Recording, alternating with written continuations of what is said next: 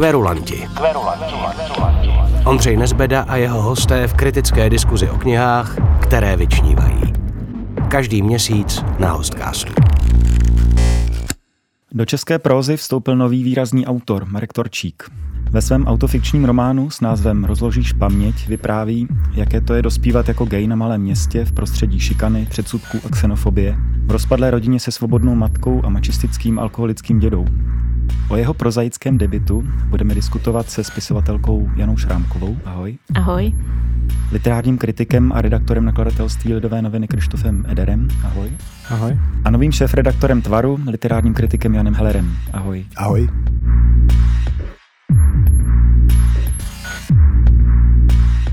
Tak vás tu ještě jednou vítám u dalšího literárně kritického podcastu časopisu Host.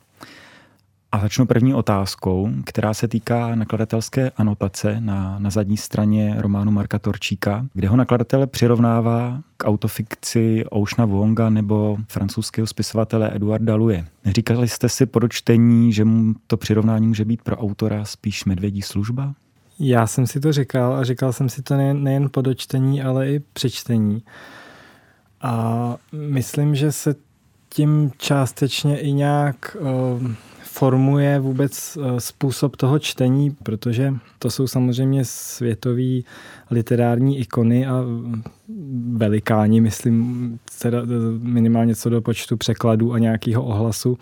A samozřejmě není úplně jako fér nandavat Marku Torčíkovi na ramena takovouhle zátěž. Na druhou stranu eh, ten jeho text, eh, tyhle ty autory nebo jejich díla v mnohem připomíná a právě si myslím, že budeme často narážet na to, že na takový ten pocit, že jako už jsme tohleto četli a tohleto už trošku známe a tahle ta stylistická poloha a tenhle ten obsah už je nám známý, což samozřejmě uvědomuji si, že taky není úplně fair, protože si asi dovedu představit, že Marek Torčík psal ten text nějakou dobu a třeba během toho času mu tyhle ty eh, knihy teprve přišly pod ruku nebo teprve je čet.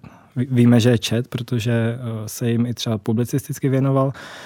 A myslím ale, že jako ve srovnání s nimi prostě ten jeho text, který jinak považuji za velmi hmm, solidní, nadprůměrný, co se týče uh, české prozy, tak uh, ve srovnání s těmi díly jeho text trošku pokulhává. Já myslím, že ať to v anotaci je, nebo to v anotaci není, tak zkrátka tomu srovnání eh, se čtenář, který zná ty citované nebo jmenované autory, nevyhne, protože těch styčných ploch je tam strašně moc a, a společných jako motivů, Zkrátka ty texty jsou jako velmi přiznaně, jako, nebo román Marka Torčíka z nich velmi přiznaně vychází, bych řekla. Takže, uh, takže ať to zkrátka řekne někdo nebo ne, tak, tak se Marek Torčík tomu srovnání uh, nevyhne. A možná to není úplně jako dobrá startovní pozice pro to čtení. Mě samotnou uh, to jako napadalo hned, potřebujeme zkrátka, když něco eh, teď rezonuje ve světové literatuře, tak je nutné, abychom taky měli svého Wonga a je to opravdu důvod jásat, že tady někdo napsal něco, co už tady je a my se můžeme přidat do nějakého proudu. Ale eh, čímž teda nechci teď úplně předbíhat, ale mě ten román přesvědčil, že to má svoji kvalitu a svoje místo. Já bych, kdybych měl navázat na to, co jste řekli, já bych to možná ještě trochu vyhrotil a šel bych ještě trochu dál. Já si trochu myslím, že sám ten pojem autofikce je taková trošku módní záležitost. E, máte pravdu, že je to něco, co ve světě existuje a rezonuje a určitě je taky pravda, že e, nějaké ty vnější znaky autofikce ten Torčíkův román e, vykazuje, jako například, že jsou to přiznaně motivy z jeho života, on tam vystupuje pod svým jménem a e, dokonce v e, autorské poznámce vysvětluje, že třeba něco není úplně tak, jak se to v, doopravdy stalo.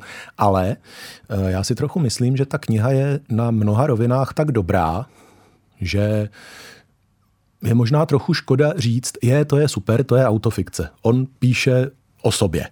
Jo, přece každý autor píše o sobě nějak. Jo, myslím si, že kdyby tam tohle to nebylo, kdyby tam nebyly ty uh, textové signály typu těch jmen a podobně, tak ehm, tak by, to prostě, tak by to prostě na těch kvalitách nestrácelo. Já si právě nejsem úplně jistý, jestli bez té nálepky nebo nějaký škatulky autofikce, jak bychom se k němu stavěli, jo, zkrátka, že tam třeba mě, mě velmi často napadalo, jak je tam uh, velmi mnoho jako témat, který toho vyprav, nebo ne vypravěče, toho protagonistu posouvají na nějaký sociální okraj, tak jestli, kdyby to byl právě román, který by jako nebyl zaštítě, zaštítěný tou životní zkušeností, tou, tím prožitkem, tak jestli bychom si neříkali, že tady už je to trochu moc, jo? že třeba si měl vybrat z těch mnoha témat dvě, tři, čtyři a těm se věnovat a ty nějak uh, víc proskoumávat a jestli, jestli uh, tím, že právě je, máme tam nějaký posvěcení teda tou životní zkušeností, tím prožitkem, jestli jako tomu třeba neodpouštíme trochu víc. Jo. Samozřejmě ono je to dvousečný, protože, jak jsme se o tom bavili, když to pak uh, srovnáváme zkrátka s Eduardem Lujem a s uh, Oceanem Wongem, jako jestli ta Eh, ta škatulka autofikce tam nehraje takovou uh, dvojí hru. No. No Honzo, já zareaguju na tebe, protože se mi zdá, že autofikčně to staví sám autor. On říká, teď nečteš něco, co tady fabuluju, je to něco autentického, co jsem, co jsem prožil. Nezákladá to jako jinou smlouvu s tím čtenářem? Nevyjadřuje to spíš než nějakou nálepku právě tu touhu číst něco, co se skutečně stalo, za co ručí ten autor nějak, nějak ještě jinak? Jo, tomuhle já, myslím. tomuhle já rozumím, ale co to znamená ručit umělecky v tom případě? Jo? Protože to, co ty eh, teď eh, vlastně navrhuješ, tak je, abychom to autorské ručení za ten text rozpojili v podstatě jo? za eh, to ručení umělecké a ručení osobní. Hmm. To, si, to si úplně ne, nejsem jist, kam nás tohleto čtení dovede. Já to rozhodně nechci doporučovat, to, je, to byla jako otázka. Jo. A nejsem si jistý, jestli to je nutný rozpojovat. To je přece, to může jít ruku v ruce. Proč by to, že někdo eh, ručí za to, že, že to prožil, že to není jenom fabulované, proč by zároveň se to mělo nějak jako odlučovat od toho, jak je schopný to umělecky stvárnit? No pro mě třeba v mém čtení tohle hrálo určitě roli v tom, že kdyby uh, kdyby to nebyl autofikční text, nebo to minimálně nedoprovázela tahle nálepka, tak bych asi rovnou uh, vnímala, že ten text možná jako odvozený, což je vlastně zajímavý zpětně, když to, když to člověk jako ví, že je, to, že je to příběh prožitý, nebo teda vycházím z toho, že to tak je, když je to tak deklarováno, tak uh, jakým způsobem tady to naše čtení jako proměňuje, protože eh, pochopitelně nelze jako říct ne autentickému příběhu, to je, to je jasný, můžeme se samozřejmě bavit o tom, jak je zpracovaný, ale zkrátka nelze ho, eh, nelze ho našknout jako z eh, nějaké odvozenosti, když, když se jedná o prožitou věc. Jo, na to a, jsem narážel. No, a v tomhle případě si myslím, že to tomu textu jako pomáhá, že naopak, kdyby tam tahle nálepka jako nebyla, tak by se musel vyrovnávat daleko víc, nebo možná by musel daleko víc přitvrdit v nějaké eh, literární originalitě. Já jenom teda bych eh, k tomuhle dodal, že pokud se nepletu, tak sám Marek Torčík od té nálepky dává trochu ruce pryč. A v rozhovoru pro, myslím, seznam zprávy, tak říkal, že by se té nálepce autofikce úplně Eh, nebo že by jí nešel, nešel takhle naproti. A to samý mimochodem ten Eduard Louis, ten zase říká, Marek Torčík říká, že je to pro něj víc román a Eduard Louis říká zase, že to je non-fiction, hmm. že to není autofikce, že, protože to není fikce ta škatulka je taková mediální nebo i marketingová teďka, protože zkrátka tyhle ty tituly eh, se velmi dobře prodávají, vychází jich eh, přehršel. Já mimochodem teda pracuji jako nakladatelský redaktor a neúplně v podstatě týden, aby mi nepřišel nějaký Eduard Louis z Finska nebo Eduard Louis eh, z Belgie nebo něco takového, takže vím, že tohle to teďka jako zabírá velkou část knižního trhu. No ale že zase bychom asi s tím měli nakládat možná trošku opatrnějc a pak si ale přesně říkám, kdyby jsme teda neměli tam to ručení životem a byla by to ta čistá fikce, což u toho románu rozložíš pamětě velmi eh, těžký tuhle tu hypotézu přijmout, kvůli těm paratextům, který se kolem toho vynořili a tak dál, tak jestli bychom to zkrátka nehodnotili trochu jinak. Já, já možná trochu jo, ale jako nejsem schopný to nějak zrekonstruovat zpětně. Dobře, tak k samotnému textu. Co, co pro vás přináší Marek Torčík nového do české prózy? Pro mě je to víc věcí. Na prvním místě bych se asi zmínil o tom, že Marek Torčík jako první z generačního pohledu nahlíží eh, něco, co jsem si pracovně nazval jako právo být traumatizován. Tematizuje v české literatuře něco, co ta předchozí generace netematizovala a Mluvím o sporu mezi generací odchovanou ještě nějakým způsobem devadesátkovým étosem a generací těch takzvaných sněhových vloček. Torčík ústy svých postav, které jsou příslušníky generace jeho, jeho rodičů, nebo tedy těch protagonistových rodičů, tak dává, dává najevo názory na prostě minority, na, na jinakost, ale, ale taky na to, že správný chlap přece musí tohleto všechno vydržet. My jsme tohleto všechno vydrželi, tak vy musíte taky. A to, co, to, co tam já vnímám jako ten, jako ten generační konflikt nebo eh, rozštěp, posun, tak eh, je možná určitá eh, určitá opozice vůči tomu, že ne, že tohle, to, co se nám dělo, tak jako skutečně bylo, bylo traumatické. On tam i pracuje v tom, on tam i pracuje s časem v tom smyslu, že traumatizující zkušenosti se nějakým způsobem ukládají v lidském nitru a potom tou krásnou metaforou eh, času, který jde proti proudem, tak se nějakým způsobem, nějakým způsobem provalí. A to jsou, to jsou věci, nad kterými by příslušníci starší generace třeba, třeba uh, mávli rukou. To si myslím, že je téma, které bylo potřeba zvednout. Co pro vás? Mně přijde, že uh, doteď byla pokrytá možná uh, z hlediska toho dospívání v nějakém daném kontextu víc třeba doba devadesátková ještě a co se týká doby pozdější, tak tady byly zkrátka aktivnější autorky ženy a uh, myslím si, že témata mateřství, toho, že mám právo nebo zkrátka, že se to stává, že jsem ve své mateřské roli naprosto frustrovaná, že ji nezvládám, že ji zpětně přehodnocuji, jestli to byl dobrý nápad, případně, že nechci mít děti, nebo si kladu otázku, jestli je to dobrý nápad, jestli je to zodpovědné rozhodnutí. Tyhle témata už tady jsou, ale zkrátka z toho mužského pohledu si myslím, že taková ta vlna toho, že muži nesmíme na ně klást nároky, že musí být jenom jako tvrdáci, muž má taky právo brečet třeba, tak, tak to pořád bylo v téhle rovině jako je možné taky být jako citlivý a uronit slzu, ale aby tady někdo jako dostával takovouhle strašnou nakládačku fyzickou, která jako hraničí téměř s likvidací, to si myslím, že je něco jako nového a pro mě musím říct docela šokujícího, ale tady se zase vracíme k tomu předchozímu bodu, že to čtu trochu dokumentárně. A to je teda uh, i to, co je pro mě zkrátka úplně nové v tom, uh, co pro mě nepokryje ani Ocean Wong, ani Eduard Louis, ani, ani to nenajdu Shagim Bainovi.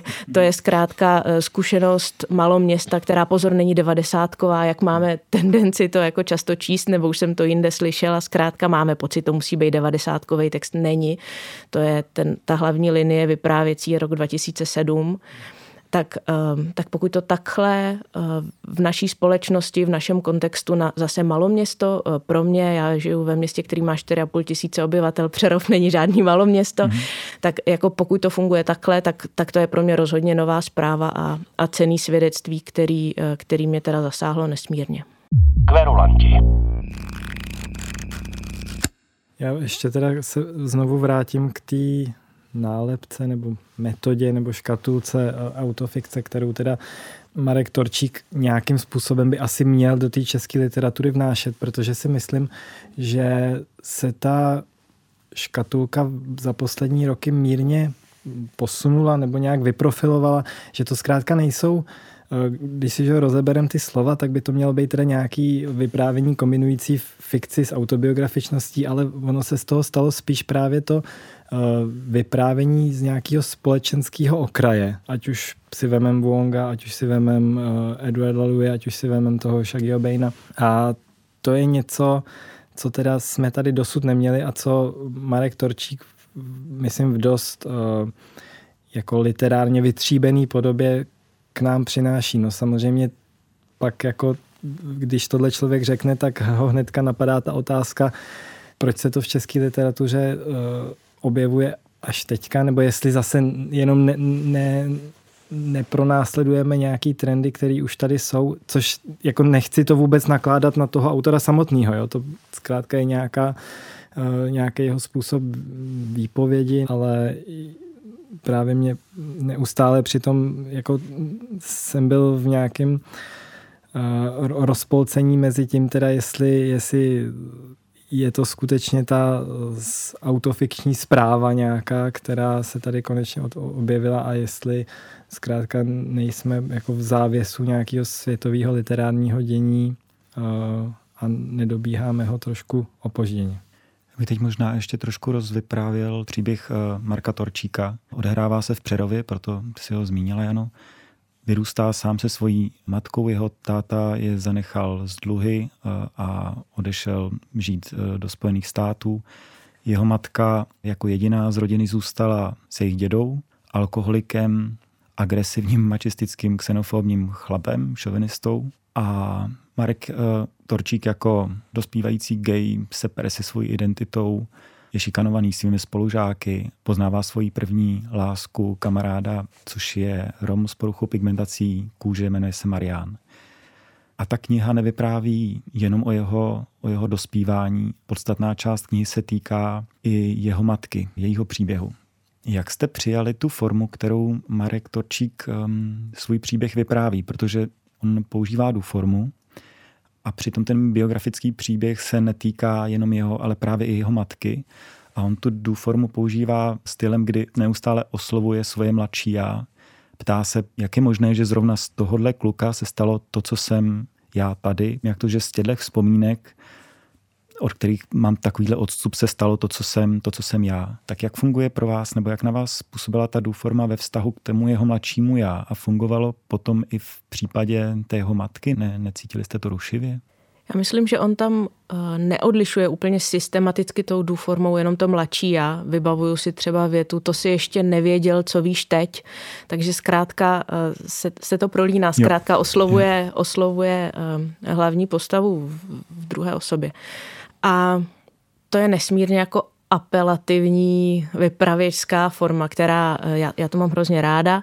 A myslím, že to funguje skvěle na menší ploše, ale samozřejmě, když se rozhodnu takhle odvyprávět celý román, tak to začíná být jako někde omezující a vždycky přijdou jako místa, kde to najednou nevychází, kde mi to jako překáží a musím proto dělat trošku jako kotrmelce, aby to takhle šlo vyprávět a to se samozřejmě v tom románu stává. A myslím si, že hlavně teda to, to pásmo, kde se věnuje intenzivně jako příběhu svojí, svojí mámy, tak tam to najednou někdy jako ta distance, kterou to, kterou to způsobuje, už je vlastně příliš veliká. Už tam chybí ten dojem jenom něco říkám tobě, jako na, napřímo, ale moc to působí jako, jako vyprávění za roh a najednou se to trošku drolí. Co pro vás, pánové, kdy ta duforma fungovala a, a cítili jste ji taky konfliktně v případě, kdy, kdy Marek Torčík vypráví nebo uh, o té protagonistce, matce? Mě to trochu rušilo, se přiznám, ale neschledával jsem v tom nějakou mm, kompoziční nebo stylistickou neobratnost autorovu. Spíš jsem to eh, připisoval nějakým omezeným svým čtenářským intelektuálním schopnostem. Nicméně eh, dělalo mi spíš eh, potíže se časem zorientovat v tom máma, táta, kdo, kdo čí vlastně, protože on postupně Eh, on, on postupně odhaluje historii té rodiny. Ale s, eh, zpátky k tomu, zpátky k té důformě mě eh, vlastně napadá, jestli to možná taky trošku není způsob distance od té autofikce. Jo, protože on tam nevystupuje jako subjekt, ich formový, to znamená dává trošku najevo, že to nejsem já, ale teď už ho možná trošku přeinterpretovávám, jo? Ale, ale vidím v tom možná trochu takové to, takové to básnické, protože Marek je, Marek je, Marek je básník taky, to co, to, co ty si ano nazvala tím, tím apelativním, jo? Takové, takové to uh, anaforické ty, takové to mm, takovou tu básnickou figuru, kterou se dává najevo, že mm, asi bych to líp neřekl. Já tady prostě skutečně se sděluje něco, co je, co je podstatné, říkám to, říkám to já tobě, ale nejsem v tom podstatný ten já. Hmm, já si myslím, že ta druhá věc, co řekla Jana, tak uh, mi přišla důležitá a to je uh, to, že to funguje na těch menších plochách. Jo? Že, a dovedu si i představit, že to tak uh, autor psal, že zkrátka mu přišla ta důforma skvělá pro vyjádření toho, co chtěl vyjádřit a pak po nějakých uh, 70-100 stranách si najednou uvědomil, že, že vlastně bude muset trošku občas uhnout, trošku občas to pozměnit. A je to mírně omezující. Na druhou stranu ten uh, čtenářský prožitek je, kvůli, je díky tomu opravdu naléhavější, si myslím.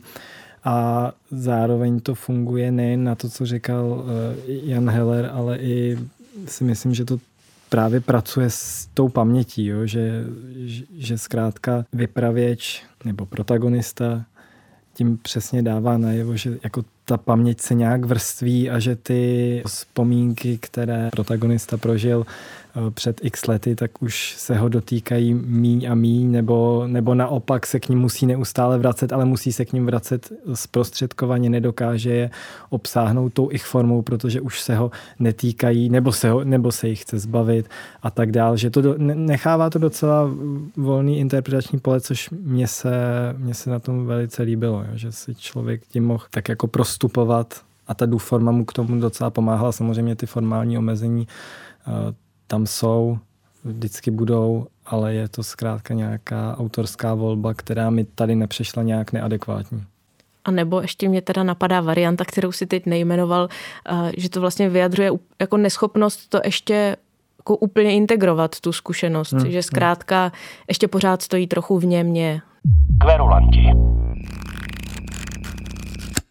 Necítili jste ale rozpor ve chvíli, kdy se pouští do těch introspekcí svojí matky že v tom je ta doforma vlastně v rozporu. Je tam třeba velmi intimní uh, situace, kdy za ní přijde její kamarádka, opijou se a ona se jí svěřuje se svým traumatem spojený právě s tím dědou, kdy velmi, velmi brutálně nechal ublížit. Nezdálo se vám, že, že tam ta Duforma vlastně autorovi je sama přirozeně zmizí a přijde do takové jako nepřímé R-formy, pak si na chvilku uvědomí, že by tam měl vrátit, tak ji tam tak jednou větou připomene. To bych neřekla, že tam nemá co dělat, protože zase to samozřejmě lze číst, že je to zkrátka román takového jako limitního vciťování se. Vlastně každá postava, kterou oslovuje, nebo ke, ke které vlastně promlouvá, zkrátka o kom vypráví, do toho se musí jako vciťovat a, a mluvit přímo s ním. Takže si myslím, že tady uh, zkrátka i příběh uh, jeho matky je příběhem jeho. A, a vlastně tady ten způsob spíš prohlubuje jako to pouto, ale, ale jak říkáš, někde to najednou narazí na to, že mm, aby to nebylo jako za hranicí srozumitelnosti, tak je stejně třeba do té třetí osoby přejít. Takže pokud bychom to asi úplně jako gramaticky přesně sledovali, tak tam najdeme nějakou nekonzistenci, ale uh, ale eh, nemůžu říct zrovna v, tomhle, v téhle pasáži, kterou cituje, že přímo tam by mě to jako rušilo. No já si myslím právě, že ta paměť, že to nemusí být přesně, že my asi máme uh, i díky nebo kvůli té autofikci máme jako tendenci vnímat to jako ta paměť toho protagonisty, nebo to, toho, o kom, o kom to je, ale že to může být ta paměť těch několika generací té jedné rodiny, která zkrátka v ústí do něčeho, co se třeba má začít měnit díky tomu protagonistovi, může z, té, z toho rodinného příběhu, který se tam nějak formuje, vystoupit nebo, nebo ho nějak přetvořit a že zkrátka se nemusíme omezovat jenom na toho protagonistu a pak pak mi tam ty pasáže dávají smysl. I tu, kterou si zmínil, samozřejmě ten formální, a tady bych asi zdůraznil to slovo formální jako rozměr, tam v tu chvíli je docela rušivý. To s tím souhlasím. Kverulanti. Ještě ve vztahu k tomu příběhu. Já se přece jenom budu držet toho předznamenání té anotace. Eduard Louis tu svoji výpověď vždycky nějak sociálně typizuje, dělá z toho vlastně takovou literární sociologii. Ocean Wong píše tu svoji autofikci jako, jako dopis matce, Zabývá se tím, jak se to trauma propisuje do, do, do jazyka. Píše to vlastně jako báseň v proze. Co v tomhle ohledu přináší no, nového Marek Torčík tou svojí zpovědí? No já už jsem se to snažil trochu naznačit v té první odpovědi, protože jak tady pořád mluvíme o té autofikci a o tom, jak je to román o dospívání, čili o něčem, co je velmi subjektivně zabarveno, notabene, když je člověk dospívající jako příslušník minority, ale ten román má um, taky dost výraznou společensko-kritickou rovinu. Jsem se trochu zmiňoval o tom konfliktu devadesátkového étosu toho špatně pochopeného kapitalismu se současnou realitou ale tohle to můžeme domýšlet ještě dál podle dalších motivů podle zkušeností eh, těch, těch postav z jeho rodiny. Jo, ta jeho matka je eh, typická asi představitelka nějaké eh, prekarizované vrstvy dělnické, poté co ještě má tu situaci zhoršenou a zostřenou tím, že, že splácí dluhy, tak tam, tam narážíme na scény typu, že si tam ty ženy povídají o tom, že se dovážejí agenturní pracovníci, kteří jsou ochotní pracovat ještě za míň a že při každé, každé ekonomické krizi první, o čem se začne mluvit, tak je, že se bude propouštět v těch dělnických prof, profesích. Mluví se tam o ekonomické krizi konce nultých let, mluví se tam o covidové krizi. To jsou všechno motivy, které autoři Torčíkovy generace už znají z, znají z autopsie. Jo, mě tohle, tenhle ten rozměr připomíná eh, třeba těla Kláry Vlasákové, což je román na úplně jiné téma, ale tahle ta zkušenost je podobná, tam prostě pronikají tyhle, ty, tyhle ty motivy, které jsou jednoznačně, jednoznačně společensko-kritické v tom smyslu, že začínají se věnovat eh, těm věcem, které jsou, které jsou neúplně povedené z naší, naší vlastní zkušenosti. Jo, to znamená, že už není potřeba pro ty naše traumata kolektivní si sahat někam do historie. Tady je pro mě určitý uh, rozpor v tom románu, že uh, některé tyhle motivy otevřeně reflektuje. To znamená, že nejen, že tam uh, teda jsou odvyprávěné ty konkrétní situace, nebo to, čeho se uh, máma bojí, z čeho má strach, že se může stát, nebo konkrétní třeba dialogy, ve kterých uh, se prostě promítají tyhle problémy. Ale potom tam přijde najednou taková jako vysvětlující pasáž, která na jednu stranu říká věci, třeba se kterými já úplně souzním, a na druhou stranu mám pocit, že se zkrátka dají už z toho textu samotného, jako z toho vyprávění samotného, se dají odvodit. Mně tady napadá jeden, jeden uh, příklad. Třeba úplně ze začátku toho románu si přečtem větu. Děda s oblibou prohlašoval, jak to jediné, co kdy Hitler udělal správně, byli cigáni a buzíci v koncentráku. A teďka takovýchhle podobných věd ten děda vypustí během toho románu strašně moc. Takže myslím, že každý příčetný čtenář si zkrátka udělá obraz, co je zač a co toho uh, mladého queer kluka, jako co, co to do něj uh, zase nebo co to s ním udělá. A přesto najednou přijde třeba v nějaké pasáži Věty, které slýcháš pořád dokola, se ti zavrtají pod kůži. Často proniknou tak hluboko, až se stanou tvou součástí. Tady to teda není zrovna společenská, Jasně. ale taková jako osobní um, reflexe toho, co se děje. Přijde mi, že tahle věta je to, to ví každý, že zkrátka to, co říkáme dětem, se jim zavrtá pod kůži a že je to nějak ovlivňuje. Nebo myslím si, že každý, kdo zvládne přečíst román Rozložíš paměť, nebo je ten tím typem čtenáře, že vezme a přelouská takovouhle knihu, tak určitě tady to slyšel hrozně moc krát. A, a že je vlastně škoda to takhle jako zbytečně zbanalizovat tím, že to doslovně jako řeknu. Takže um, to, tohle vlastně i na takové další úrovni jako to, té společenské kritiky uh, si myslím, že, že že tady chybí trošku větší jako důvěra v to vyprávění toho příběhu, že ten příběh sám to nese. Na druhou stranu je tam spousta věcí, které takhle ten román jako nevytáhne a nezreflektuje a přesto tam jsou a myslím si, že ty potom samozřejmě na jako trochu, dejme tomu, přemýšlivého čtenáře vlastně zapůsobí víc a zůstanou s ním o to víc. myslím teď třeba na, na to, když v závěru té knihy ten vypra... ne, to vypravěči, pořád si to pletem, ten protagonista, ach, ta důforma, ten, ten protagonista uh, najde deníky svého dědy, které si psal v léčebně nebo v době, kdy abstinoval. No a to je úplně jako, to, to je strašná soda.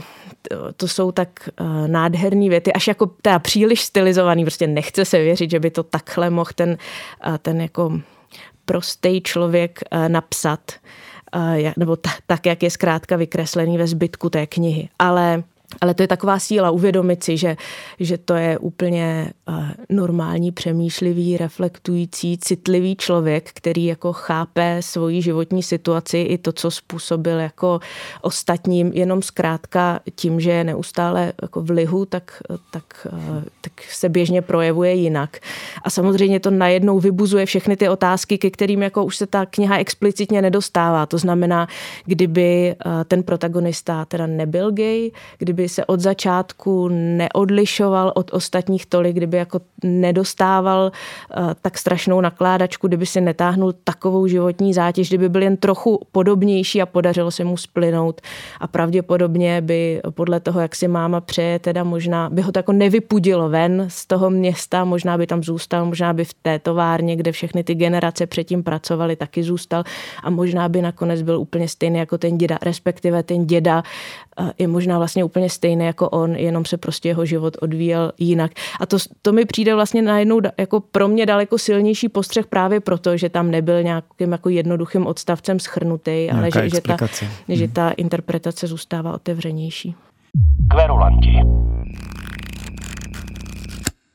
Já bych na tohle ještě navázal a vrátím se k, to, k tomu, co, na co se stal ty, Ondřej, eh, co vnáší ten román novýho do nějakého literárního kontextu, tak eh, jako samozřejmě by mě to, mě to ponouká říct, jako že to je nový prostě životní příběh, eh, který má nějak, nebo je práv toho být odvyprávěný, ale vrátím se ještě k tomu, teda, o čem jsme se bavili úplně na začátku, a to je to srovnání s Edwardem Louem a Ušnem Wongem, kde právě si myslím, eh, že ten román mírně jako ztrácí, nebo že to je pro něj ta medvědí služba, o který si mluvil ty. A eh, ta pasáž, kterou četla Jana, končí větou, eh, nebo ten odstavec končí větou, děda si ani jednou nepropojil to, co říká, s pěstí v obličeji vlastního vnuka.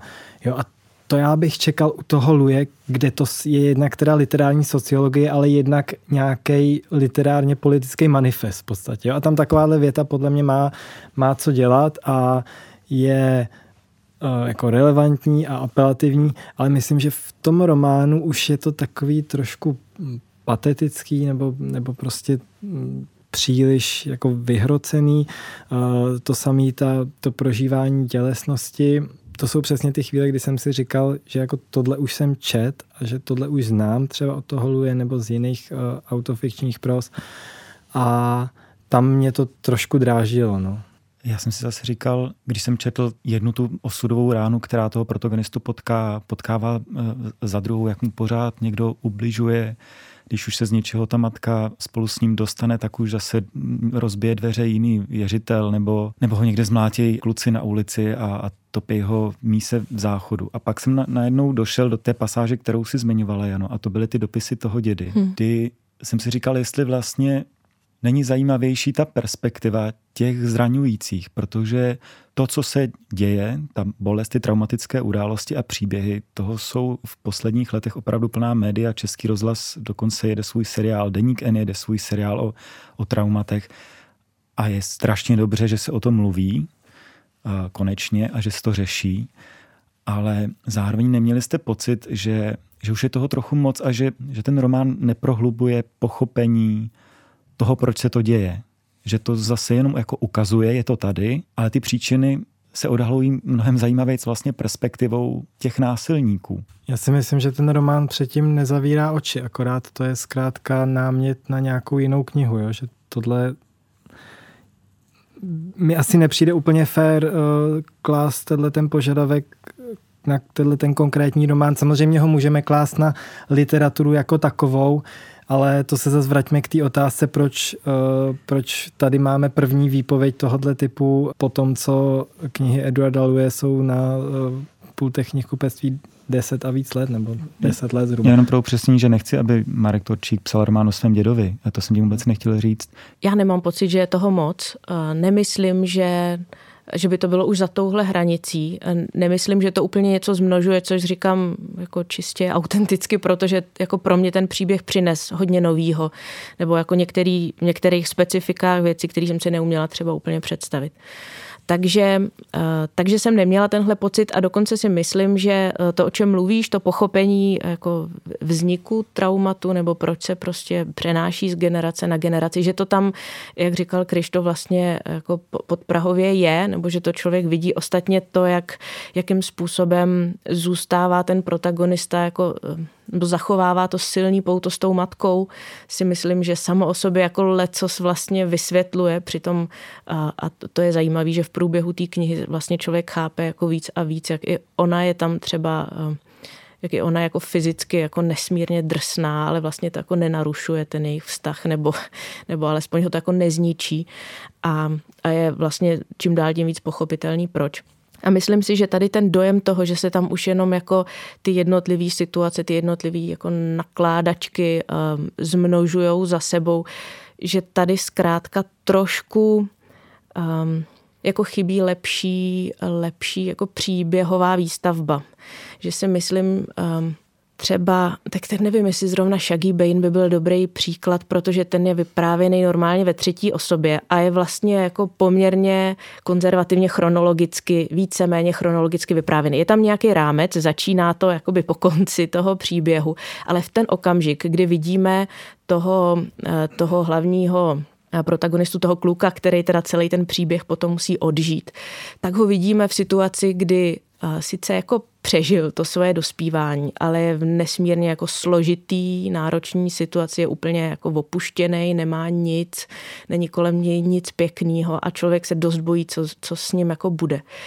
Kdežto tady třeba začíná ta kniha, že jo, celá se odehrává taky jako, je to zkrátka dolování v paměti, že v nějaký okamžik uh, máma zavolá, že děda umřel a teďka najednou probíhá tady to um, tady to větrání těch vzpomínek postupný, tak, eh, tak to celý začíná, že ten kluk, mm, ten, ten Marek eh, se budí a vedle něj oddychuje Jakub, je to Jakub. Mm-hmm. Zkrátka uh, vidím, a ještě hned to tam řekne, že jsou spolu už jako x let. Vidíme ho vlastně jako v bezpečné situaci nějakého mm, nebo nic nenaznačuje tomu, že by ten vztah byl nějak jako dysfunkční nebo že by tam byla nějaká patologie. Prostě máme, od začátku víme, že jako vy vás a že jako dopad dobře a už čteme ten příběh celý z téhle perspektivy, což zase neříkám, že je jako nějak špatně, jenom potom ostatně i všechny ty momenty, kdy třeba uh, ta jeho máma se jako jediná z rodiny rozhodne, že zkrátka zůstane s tím dědou alkoholikem, aby o něj pečovala. Jako, jako nejstarší dítě nechá vlastně odejít mámu s mladšíma sourozencem a sama se tam rozhodne zůstat. Zase hrozně silný moment.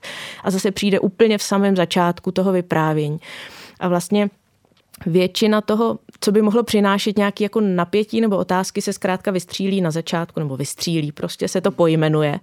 A a on teda, jako děje se tam tolik zajímavého, že nechci říct, že to úplně ztratí tah, ale vlastně pro mě um, jako díl mi to trvalo, než, než jsem jako pronikla do toho příběhu tak hluboce, že by mi na tom samém konci vlastně přišel jako čtenářsky zajímavější než na začátku, kdy jsem měla pocit dobrý. Tak tady bude jako hrozně náročný příběh, ale víme, že to dobře dopadlo, že se stalo tohle, tohle. A, a vlastně eh, ten román až překvapivě jako málo zobrazuje konkrétní situace a jede hodně jenom jako eh, dialogicky nebo vzpomínkově, co jsi mi říkala. Není to zase za, třeba zařazený do, do kontextu nějaký, nějaký situace vystavěný. Vlastně víc než příběh jsou to opravdu takový jako uh, střípky často opakovaných věd nebo slovních výměn, což je pochopitelně náročnější jako v tom udržet nějakou vyprávěcí dynamiku, aby, aby to pořád táhlo dopředu. Já se taky pokusím odpovědět na tu, eh, Ondřej, tvou otázku. Já si taky nemyslím, že by eh, té traumatologie v české literatuře bylo eh, nějak příliš mnoho a stejně tak, stejně tak si nemyslím, že bychom měli po Markovi Torčíkovi chtít, aby to napsal z perspektivy ať už teda toho dědy nebo, nebo toho Filipa, což je... Což je... Jo, jenom znovu zopakuju, že jsem to nechtěl po něm, jo. ne, ne, ne, ne, já jenom, jenom rozvíjím, rozvíjím, to, co, to, rozvíjím to, co jsi řekl, že uh, třeba, třeba eh, by mohlo být obohacující napsat eh, román z perspektivy toho Filipa, toho šikanujícího, toho mačistického náčelníka toho, toho gengu spolužáků. Nicméně si myslím, že a vlastně jste mě na to teď navedli, že nějaká ta určitá forma zkoumání patologie zla tam je v těch detailech. Jak, jak říkáte, ona není v tom příběhu, ona je v těch, ona je v těch detailech. Já jsem si taky tady poznamenal takovou jednu větu a zase se vrátím k tomu svému oblíbenému společenskému tématu. S pádem minulého režimu otec spolu se spoustou dalších lidí uvěřil jediné milné představě. Svoboda znamená především peníze. Znamená boj, kde hraje každý sám za sebe a tak se i on vydal do bitvy. To by byla asi samozřejmě zkratka, abychom, si, abychom to interpretovali tak, že to, že se někdo chová nějak, tak se dá odvodit z těchto těch společensko-historických mechanismů, ale je to určitě jeden z těch střípků. Jo, další z těch střípků je, tak si vzpomínám v jazyce. Tam Marek Torčík eh, výslovně se zmiňuje o tom, že způsob, jakým mluvíme o věcech a o lidech, to jsou zase ti buzíci a cikáni a podobně, tak určuje samozřejmě naše, naše vnímání a náš způsob eh, nažívání s eh, jedni, jedni s druhými. A sám tam řík, sám tam v nějaké té vypjaté vyhrocené situaci říká, proč nás pro Boha nenecháte na pokoji. Jo? A to jsou, to jsou přesně tyhle ty dílčí motivy rozeseté v tom textu, ze kterých se ta anatomie zla dá nějakým způsobem odčítat. Já bych tomu jen dodal teda, že samozřejmě v eh, té ty traumatologie, o který mluvil Jan, Jan Heller, tak v, česk, v české literatuře moc není. Na druhou stranu, když čteme tu překladovou, tak si myslím, že jí hodně je, jo, ale to je pak právě otázka, co, co na ten román klademe, jak, jako co od něj chceme a jaký od něj máme nějaký a priorní požadavky, protože přesně když nasedneme na tu autofikci, která se nám teda neustále vrací, tak jak je potom uh, ospravedlnitelný, že, že se o něm budeme bavit, o, o nějakým konkrétním prožitým životním příběhu, že se o něm budeme bavit tak, že ten už známe přece, tak ten už nám neříkejte, ten už jsme, ten už jsme slyšeli, jo. Že samozřejmě vytváří to nějakou, nějaký nový způsob literární výpovědi, do jisté míry apelativní, která naopak může mít eh, v tom, v tom znožení nebo v tom opakování může být ten její účinek, že právě pak si uvědomíme, že není jenom Edward Louis a že není jenom Ocean Wong, ale že se to skutečně děje i tady.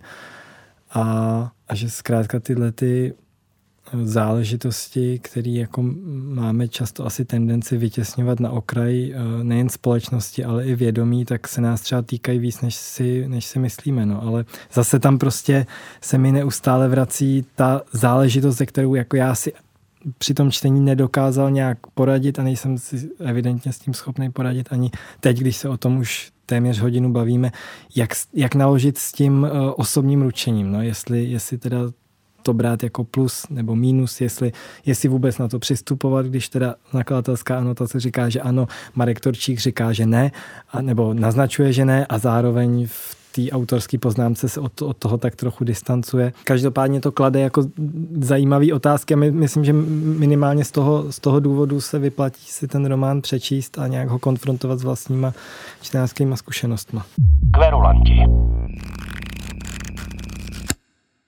Já jsem ještě jenom chtěla, eh, že, že zase, když, když jsme tady teďka ještě kontextualizovali eh, mezi těch eh, pár autorů, tak tak já jsem měla spíš jako výhrady, říkala jsem, co třeba kompozičně to nemá nebo tak a, a nebo zkoušela jsem si teďka mezi nima navzájem listovat a přeskakovat z, jednoho, z jedné té knihy do druhé a vlastně jako motivicky je to uh, velmi příbuzný, nejen tematicky, jo, ale je tam pořád, to je paměť, hmm. uh, to je bolest, tělesnost, uh, tělesnost uh, jazyk.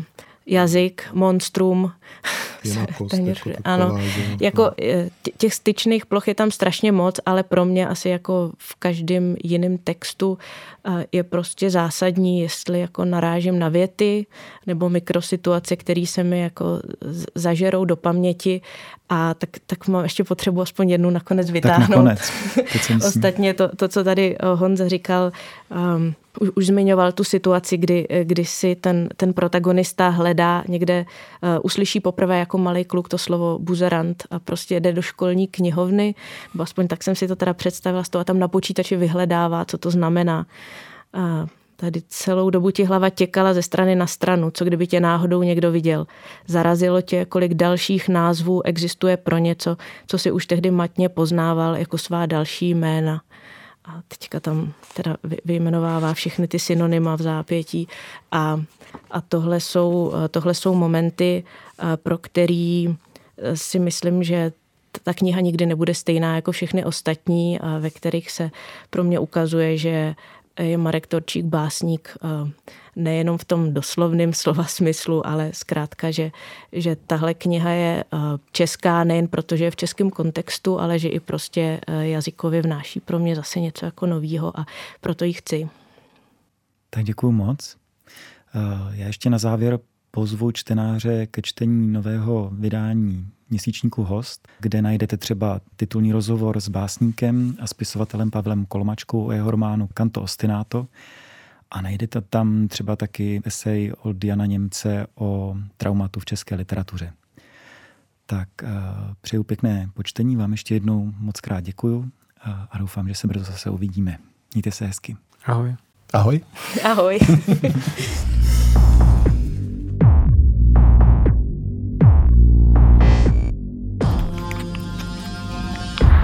Hostcast Kverulanti. Poslouchejte na Spotify a dalších platformách.